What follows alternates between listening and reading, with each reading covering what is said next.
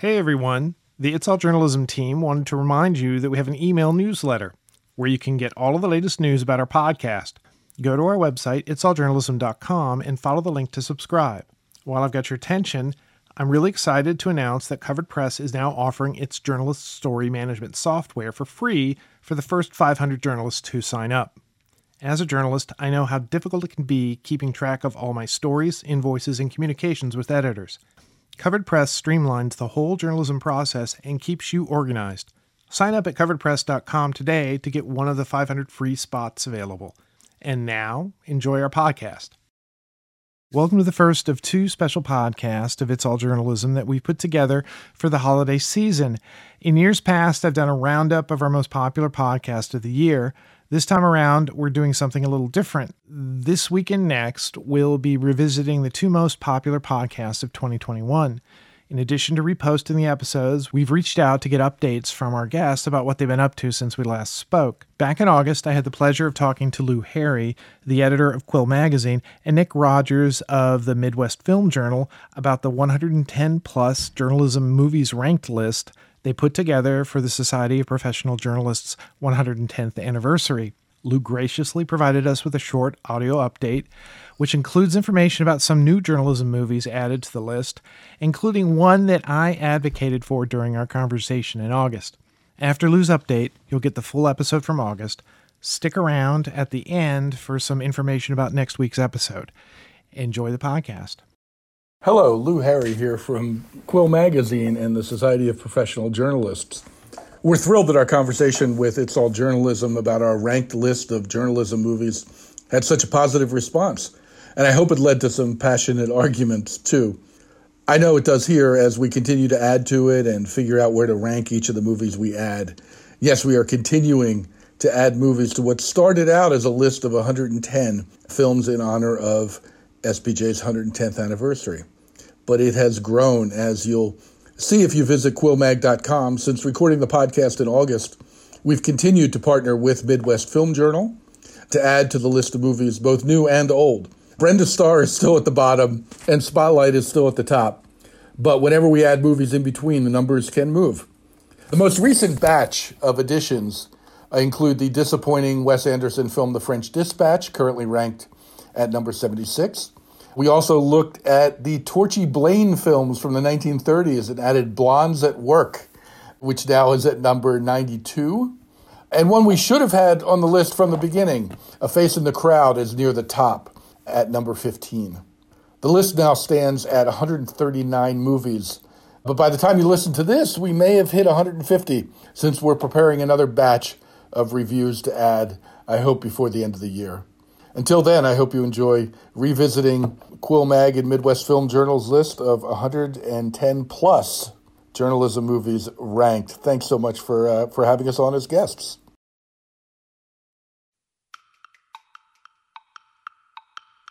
I love engaging in the debate and discussion, but film and any arts criticism, I think, needs to work on its own for it to be fully satisfying to me. Hollywood has a long fascination in creating movies about journalism and journalists. Some, like Spotlight or The Post, are inspiring, while others, like Network or Nightcrawler, expose the dark, seamy side of our industry. I'm Michael O'Connell. Welcome to It's All Journalism. I don't know how we missed this, but back in 2019, The Quill, which is the magazine produced by the Society of Professional Journalists, celebrated its 110th anniversary by publishing a list of 110 journalism movies. Quill editor Lou Harry and writer Nick Rogers are here today to talk about this list.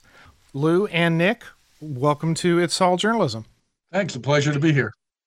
Yeah, thanks for having us. So, I'm really excited, you know, before we turn on the mics, that uh, we're doing this because I used to talk with a, friend of mine who was a, a movie reviewer on a fairly regular basis and, uh, to talk about movies.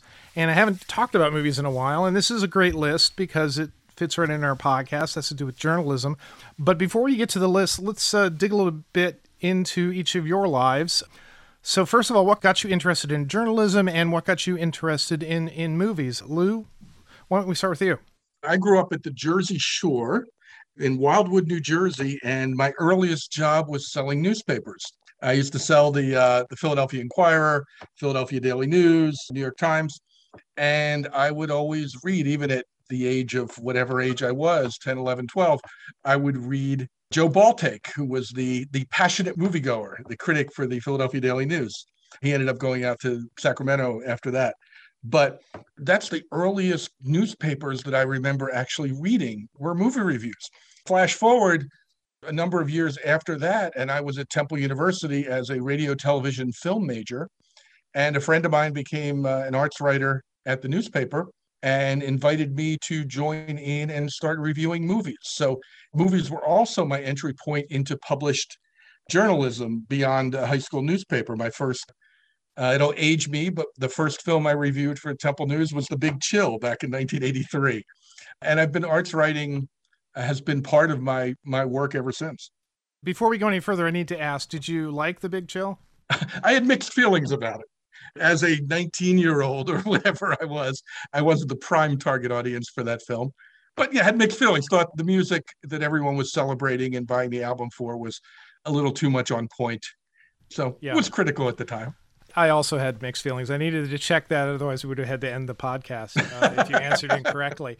Uh, Nick, how about you? How'd you get interested in journalism? How'd you get interested in writing about movies? So I come from a, a family full of writers, at least on the sibling side. My brother is a newspaper editor. My oldest brother is a newspaper editor. My second oldest brother has had an advertising career for years, and my closest brother in age is an advertising copywriter and was also an English teacher for a, for a long time. So our parents just always instilled in us, you know, kind of a, a love of words and a, and a love of, of writing. You know, certainly my oldest brother being involved with journalism, that sort of opened, you know, that up as a career possibility for me. And it's something I've been involved with in, in one way or another for more than a quarter century. I mean, I, I started off kind of doing sports stringer work as a, as a high school student for a paper near my small town in, in Northwest Illinois.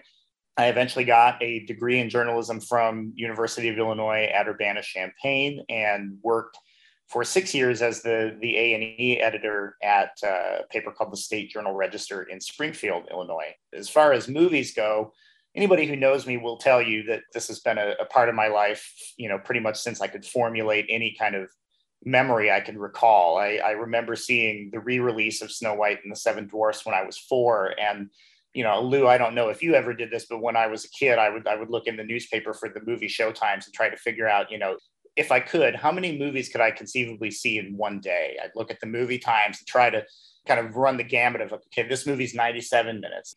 As a little bit older than you, I was the one who would get the TV guide every week and circle all the movies because I was just before VCRs were kicking in. So I knew that I had one shot at the the movie that was showing 11:30 on Friday night. So I'd circle right. the movies that I wanted to make sure I got to that week.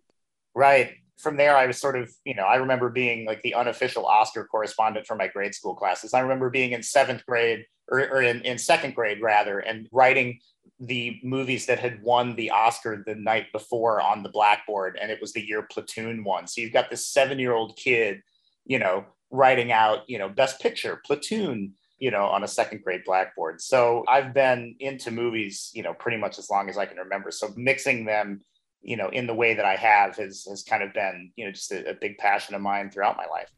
I'm closer to, to Lou's age. I also circled movies in the TV guide and even would go to bed early and set an alarm to wake up so I could watch a movie at two. People don't understand that anymore. Can't you just like just go to Netflix and find the movie there? It's different times, different times.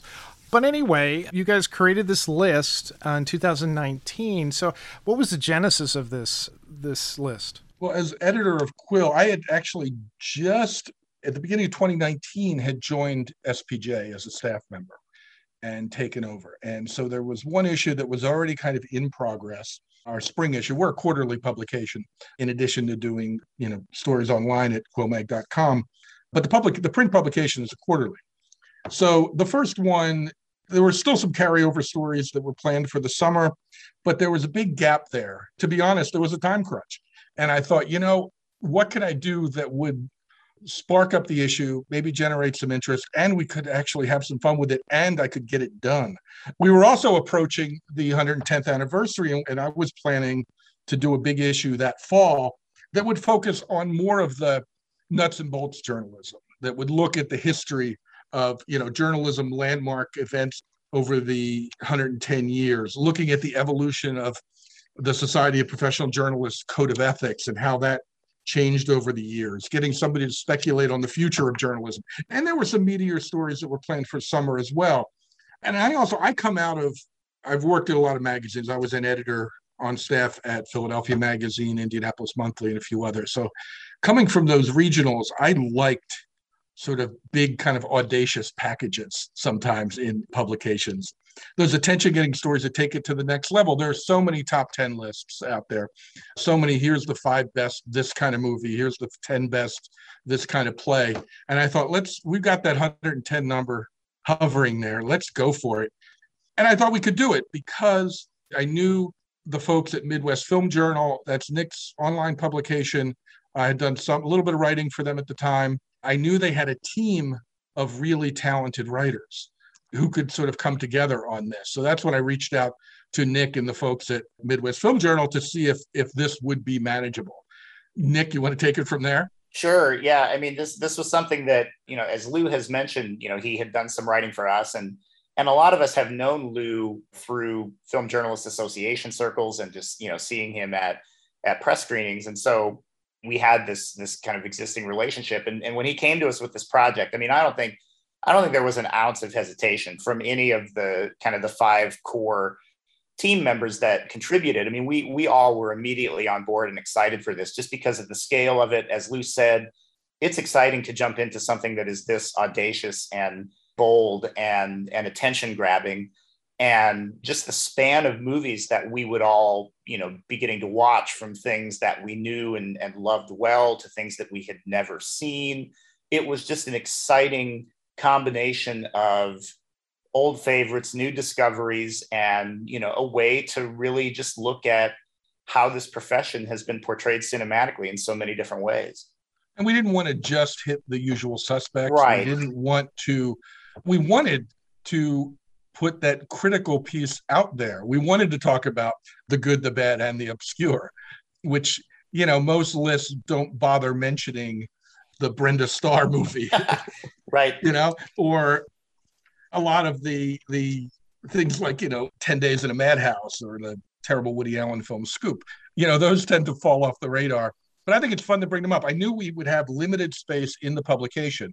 Getting 110 movies in there meant, you know, a sentence or two maybe about each, maybe a little longer with some of the, the top ones. But we have this thing called the internet. I'm not sure if you've heard of it. It seems to be a it's um, lifeblood, apparently. it's really it, catching on. It's catching on, and it has. I believe in taking advantage of nearly unlimited space that's available there. So what we did, we asked the writers to give us a sentence or two. We could talk more about the process of how we sorted them out, but I wanted longer pieces for online. So they would get a sampling in the print edition, be able to go through the list and get an idea and look for the movies that they might have missed share opinions, but online we were going to do it in much greater depth. I like the fact that you said that that you were referencing, you know, top 10 lists. So with 110, you've got 11 top 10 lists that you can sort of pile on top of each other. I mean, what actually qualifies as a as a journalism movie? Once we started brainstorming a list, the thing that needed to happen to make it manageable, we had to eliminate documentaries we eliminated foreign language films, non-English films, and we eliminated what's the third thing we eliminated? We uh, we eliminated strictly made for TV projects. That might be another list at some point, but that we thought would effectively thin the herd, but it turned out there were a lot more. Nick, our other criterias? That pretty much covers it. I mean, as you said, I mean, that only walled off the garden so much. And, you know, we'll certainly talk about how we've continued to expand the list later, but, you know, I think we've definitely found that there's certainly more to consider since we did the list. I mean, and not just new films either. And certainly there have been, you know, films that kind of fell through our cracks or that readers of the list had suggested. Some films we we watched and then decided not to include. We thought a couple things. One, if you were describing the film to somebody briefly, would journalism or a journalist or reporting or some facet of that be a part of the description? Because there's some films that somebody just happens to be a reporter, but they could also have been an ad executive and it wouldn't have changed the film at all. Related to that, we were wondering, you know, is a journalist one of the key characters? There are films where, yes, there's a journalist in the movie somewhere, but it doesn't really hinge on that character. We did include some films where, you know, the journalist piece of it is sort of just a device. A person is being interviewed or something like that. Some of those those did make the cut. But there was there were some difficult choices in there and there are a few that we're considering bringing back into the mix. I saw, and I know somebody called you out about this face in the crowd. Yes. The fact that was left out. I was really kind of surprised. Well, maybe not too surprised, but that's the type of movie that a lot of people today don't know about. Right. It's a great movie, and I, I'd have it high on the list. I would I want to discuss the possibility of including that. I want to watch it again. I've seen it half dozen times, but not in the last few years. But because that character is a commentator, does that qualify as a journalist? We're on the fence about that one. It does get included in a lot of lists, though. I don't know how you feel about that one, Nick. It's also been a long time since I've seen it. I mean, like you, it's been long enough that I'd also want to watch it again. I mean, I, I think that's part of what's been fun about the list and certainly generated, you know, a lot of spirited discussion even in the early going among the six of us. You know, is this a journalism movie or is this a movie that has a journalist in it? And so, you know, I think that certainly as we expand the list, that definition maybe gets a little bit more elastic. One of the more recent additions we made was Sky Captain and the World of Tomorrow, which is a movie that I really enjoy, but Gwyneth Paltrow's quote unquote journalism in that is is a little bit suspect compared to some of the other movies that we have on the list. And then but that's also what makes the list fun. I mean, you've got things like Superman on there, which is not first and foremost about Clark Kent's journalism, but you can't separate Superman from his day job or Spider Man. You know, similarly, you can't separate Peter Parker from his photojournalism. So that's what allowed for a lot of, you know, kind of fun detours and inclusions that, that people might not normally expect from lists like this. Right. One of the ones that we wrestled with that we ended up not including was an early silent movie with Harry Houdini who played a journalist technically, but it was really just an adventure film that was trying to make Harry Houdini, you know, a movie star. It was a fun one to to try to you know piece together and try to get access to, but ultimately it didn't make the list. And you're talking about a lot of lot of different things, a lot of different types of movies that are on there. And if you look at the list, there are a lot of the usual suspects, although the movie Usual Suspects is not in it because there's no journalist in it. But you know, there's all the President's Men, Network, Spotlight, His Girl Friday. You know, these are movies people think about when they think about of a journalism movie. Are what other types of movies out there that, that may surprise people that are included in the list besides maybe Superman? Well, two that jump out to me that I'm actually glad are on the list. One is in our top 10. This was our, our original number nine was the movie Christine, not the Stephen King film about the killer car. I thought. no, but the 2016 film starring Rebecca Hall about the journalist in Sarasota who shot herself on the air. It's an amazing film, not a film I want to watch again. I mean, it's a harrowing film, but I think incredibly insightful into the world of journalism, into that period of time, into that character. I think it's it's an outstanding film and should be seen, but it's you know it ain't a date movie. yeah, I, I, think that that's that's definitely my you know that's a that's a film I'm proud of to see so high too because you know, like Lou, I, I thought very highly of that film and, and Rebecca Hall's work in it. And I think that that's another great thing about this list is that it's so all encompassing that you're going to find something on here that you've that you've never heard of, let alone not seen. And I think that Christine is one of those movies for people, a vastly underrated film that people will discover from this list.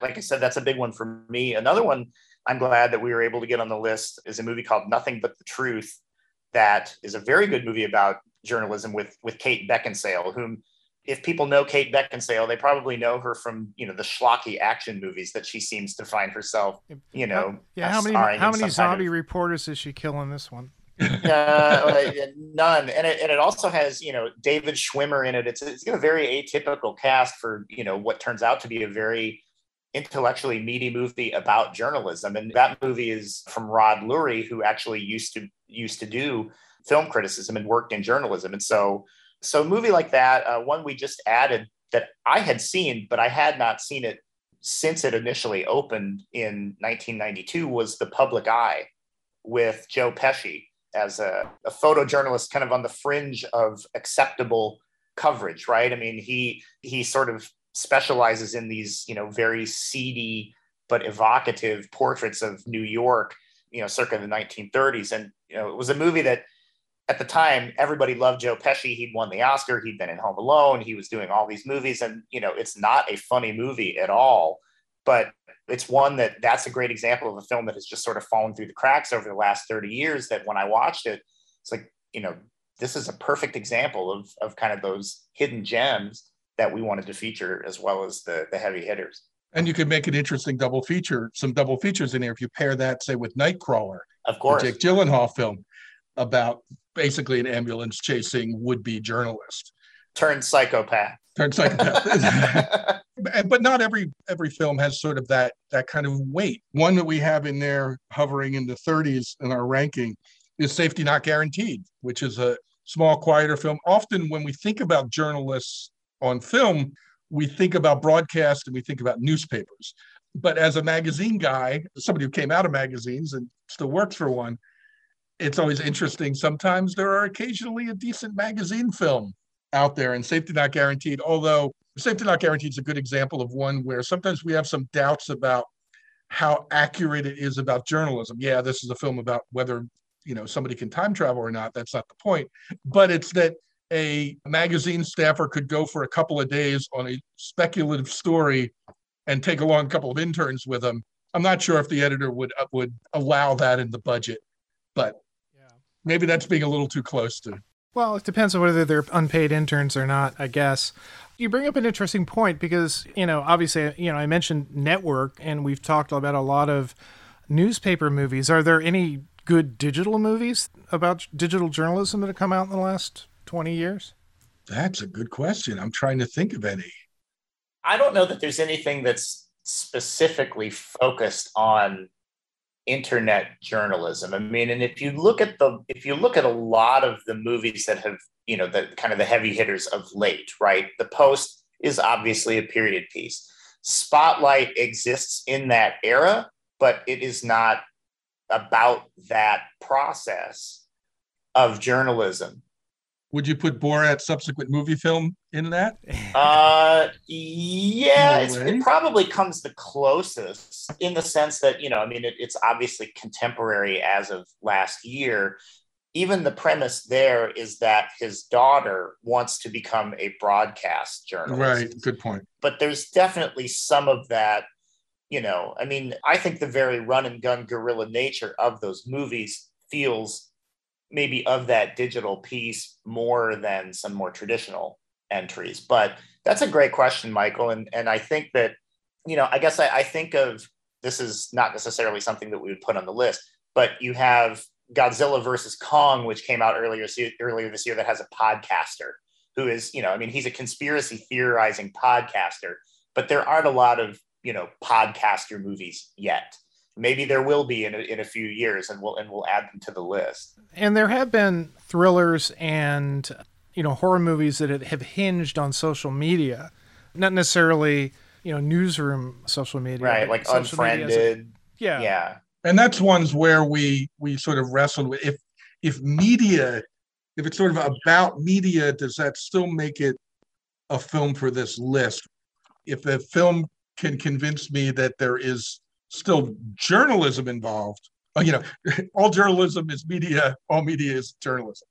It's interesting because also on your list is The Sweet Smell of Success, which I'm always glad to see on lists to remind people to check out that movie. And you don't think of it as a journalist movie, but he was a, you know, he was a gossip columnist. So, and that's, you know, very reflective of of that type of journalism in that that period of time. Right, and in that period, gossip columnists were at least the big ones, and we did a story actually about them maybe a year ago in Quill, a year and a half ago, were as influential as any news reporter. They were making and breaking careers. They were aggressively pushing for scoops. So Yeah, Sweet Smell of Success is uh, certainly one in there, and one of the more quotable movies in the mix yeah, as well. For sure, one of the best written and shot movies. Oh man, the, yeah, the visuals on that are fantastic. So you know, we've been talking about different types of uh, journalism movie, movies here. What is Hollywood saying about journalists? You know, we've got Superman on our list. So obviously we're heroic people, and Spotlight certainly has has some nice things. But by and large, what would you say is Hollywood's sort of view of the journalist? I think we're all over the map. I mean, if you look at this list, we're heroes and we're slimy. We're we're geniuses and we're idiots. You know, we're out for ourselves and we're out for everyone to make the world a better place. I think you could find a festival in this mix to back up any of those beliefs, I think. yeah, that that's very true. I mean, I think that the thing that that has been kind of heartening for me about this is is that we've seen more more and more screenwriters and directors and actors and actresses try to move away from you know a very narrow view of what a journalist does i mean there's a movie that we added to the list from last year that i watched called still here that if you look at the list it's very low on the list. And that's the sort of movie that reminds you yeah there's still people out there who really don't have any idea about what the profession actually entails. The relationship between the editor and the reporter in that movie is just absolutely laughable for anybody that knows you know anything about how things work. But you know lou is right. It is all over the place. But i think even in the sense that you have those diverse portrayals you're seeing just much more nuanced and more writers and, and creators trying to figure out who are these people. It's not just their job but you know who are these people? And it's obsessives and it's you know messy folks you know people who can barely function outside of the job to people who i mean this is this is crusading in all of the right ethical ways. So kind of the joke is that you know the default occupation in most comedies is architect because you know upper middle class and and you know they're creative and they draw things you know i think it's nice to know that we've kind of moved past journalist as kind of like the shorthand for something and there's more complex portrayals of people in the profession. Right. To be clear, we didn't we didn't rank them based on these are the ones that most accurately reflect the everyday and honor the work of journalists, even though the top two that we have, Spotlight and All the President's Men, clearly are about you know the hard work of this job when it's done at its best. These are films that really honor the work that goes into it, and neither film is is burdened with a lot of subplots, if any. We don't know necessarily about the families of all these characters. We're not interested in the relationships and the romances and everything else. But then at number three, we have His Girl Friday, which is just a very fun, smart movie that we're not looking to for rah rah uplifting. Aren't journalists great?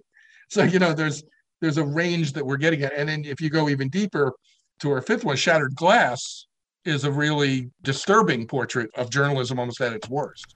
Yeah, I remember when that came out and talking to a senior editor about that and saying, yeah, this is really kind of a horror movie for newspaper editors because it sort of all hinges on that trust we have when we send a reporter out to do a story that the information that they bring back to us is true and backed up.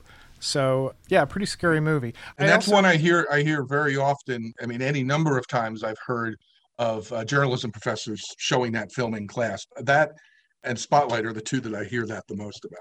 One other movie that you know I'm I'm glad is on the list. I mean, just as far as you know, kind of thinking about you can a whole other series of podcasts about the state of the real world profession and the future.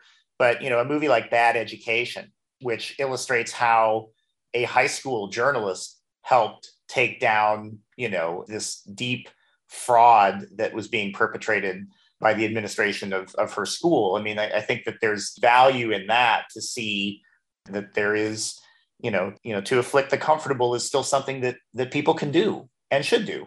That's a film that I went into watching, having no idea that it was going to be a journalism movie that would end up anywhere near our list. I had the dubious uh, joy of uh, taking my son, who's in his 30s too, to go see Ace in the Hole, the big carnival, for the first time. And, and he came out of that movie and just kind of looked at me. He said, Man, you know, journalists are really terrible people. yeah, that, that would be on the list of Yeah. Um, you know, here's great example of what not to do. That movie, you just want to take a shower afterwards. Yeah, yeah, for sure. And there there are others like that, but there are also many positive ones, and you've mentioned a few. You know, one of the things about movie criticism right now, movie reviews right now, because we have so much easy access to so much different type of content, it sometimes is overwhelming for our audiences. Where do you see the role of the reviewer, the the movie critic at this point? You know, Nick, what do you think? To me, it's finding finding someone who you can trust. First of all, I mean, I, I think that anyone can do it now. Not everyone can do it in a way that foments kind of a, a thought that you know this person has some you know some formal background in this and can assess things in a way that feels like an analysis but but also doesn't feel you know too overly mannered or academic. So kind of finding somebody who's conversational that you can trust i think is is key. But to me i think that there's just there's so much content. And between all the streaming services you know i'm sure lou will attest to this there's just there's no way for any one person to keep up with all of it. But i think to me it's just the role of it is almost sort of helping curate what is worthwhile from this glut of content Whereas, you know, even 25 years ago, it was very much, you know, what is in theaters, right?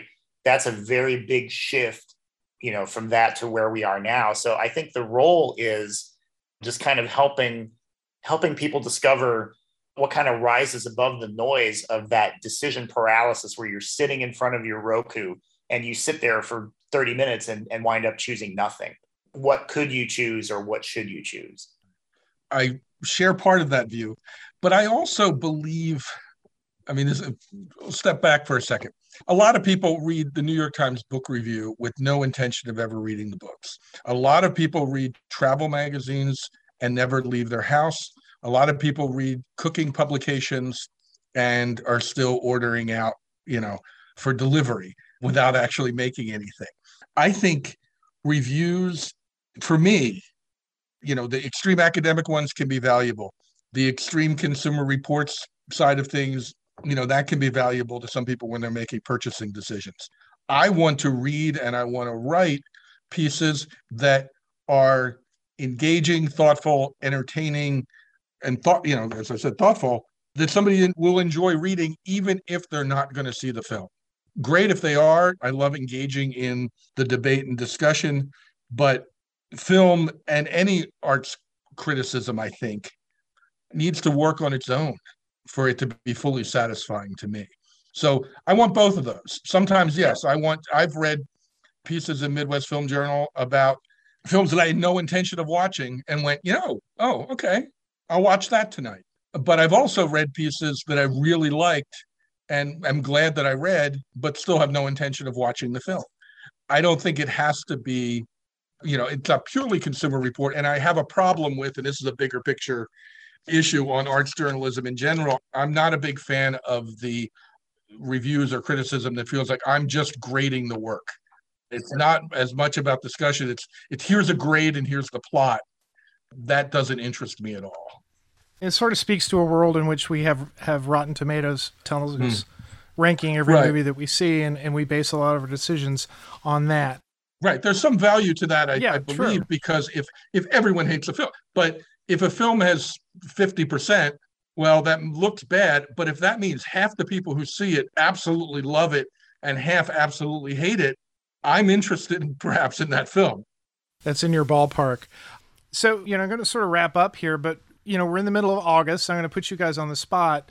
What piece of streaming content or movie that's in the theater would you recommend right now? And it doesn't have to be a journalism movie, it could be anything. Go, Nick. well, I mean, my favorite film of the year so far was one for which I think people had pinned a lot of hopes on as a, a sort of a return to a theatrical experience that just flopped, I think, relative to expectations. And I know Lou was a fan of this film as well, is, is In the Heights. It has the the exuberance of of a classic musical you know, Lou is certainly more well versed in this form than I am. But I think my problem with the contemporary musical is that they're cut too much. They're cut too much to to not feel like a classic musical to people who are somehow afraid of musicals. In the Heights does not feel that way to me, but it still feels contemporary both in its story and in its rhythm. And I just think it's a fantastic adaptation of the show itself that I was fortunate enough to see the show to make that comparison you know, I would say kind of second to that, something that is currently streaming. I think In the Heights will be back on HBO Max at some point soon. But Judas and the Black Messiah is currently streaming on HBO Max. And that's a film from earlier this year that actually contended for the Oscars that happened this year because of the calendar shift for the pandemic. So it's already won its Oscars, but is technically a, a film from 2021. So Nate, you had a lot of time to think, Lou. What would you? well, it stole my thunder a little bit. I'll back up the support for In the Heights, which I think is a remarkable adaptation. Lately, as Nick mentioned, I'm a fan of movies. Actually, during pandemic downtime ish, I've been trying to watch every Broadway musical adaptation that I somehow missed, and I've seen about three dozen of them over the period. That's a remarkable, a remarkable adaptation. It's gotten negative flack for a very specific reason. And I think a good reason, the fact that there's sort of a, for one of a better word, whitewashing of the characters. There aren't a lot of variety of skin tones, let's say, in that film. It got a lot of pushback. And I think it's possible for a film to have a flaw and still be great. And I think that's one of them. I had similar feelings about Soul, which is a remarkable animated film from Pixar that I think has a core flaw, but is a outstanding film. Those are two of my favorites, as well as from last year. If you missed it at the end of last year, Ma Rainey's Black Bottom is terrific, and I'm hoping all of those plays continue to get adapted. But I know both of those are uh, theater turned film, and maybe I'm betraying my theater interest there a little bit. But a lot of a lot of adaptations don't work. They don't figure out a way to make the translation to screen happen and those those two happen to sometimes flaws you know movies succeed despite their flaws as you were sort of saying without flaws i mean if we just dismiss great movies that had flaws we wouldn't be watching apocalypse now which is a very flawed movie but which is also a very great movie i've been talking to lou harry and nick rogers about the quills 110 actually i, I didn't even go this but you've expanded the list how many it's 135 we're up around that number now, and we have another 10 or a dozen we're going to be adding within the next few months. There are some exciting journalism films actually on the way that we're looking forward to getting to. Keep an eye out for Wes Anderson's The French Dispatch, Adam McKay's Don't Look Up with Leonardo DiCaprio and Jennifer Lawrence.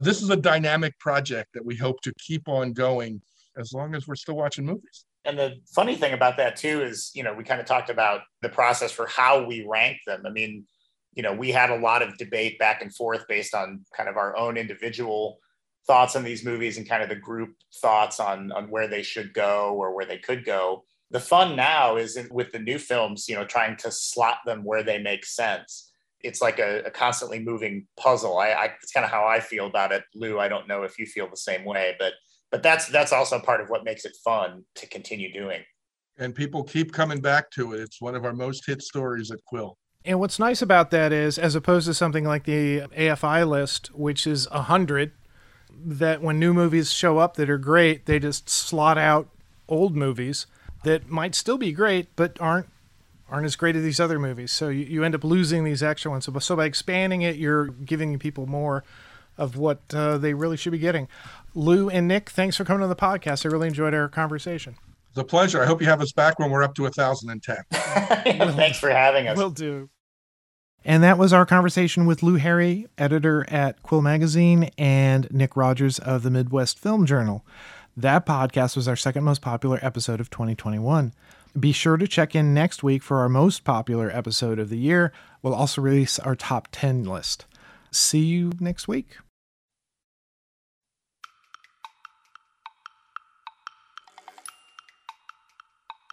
You've been listening to It's All Journalism, a weekly podcast about the people who make the news. You can find out more about us and download past episodes at itsalljournalism.com. While you're visiting our website, sign up for the It's All Journalism newsletter. You'll get all the latest info about our podcast, including episode notes and news about live events and upcoming interviews. Go to itsalljournalism.com to subscribe. Speaking of subscribing, you can subscribe to our podcast on Apple Podcasts, Podcast One, Spotify, SoundCloud, Google Play, and pretty much anywhere good podcasts are found. If you'd like to help us grow our podcast, like and share our episodes on social media. Look for us on Facebook, Instagram, and Twitter. It takes a lot of people to create an episode of It's All Journalism. Nicola Grisco produced this episode, Amber Healy wrote our web content, Nick Capre wrote our theme music, Emilio Brust helped with our booking, Steph Thomas is our social media manager, and I'm your host, Michael O'Connell. Thanks for listening.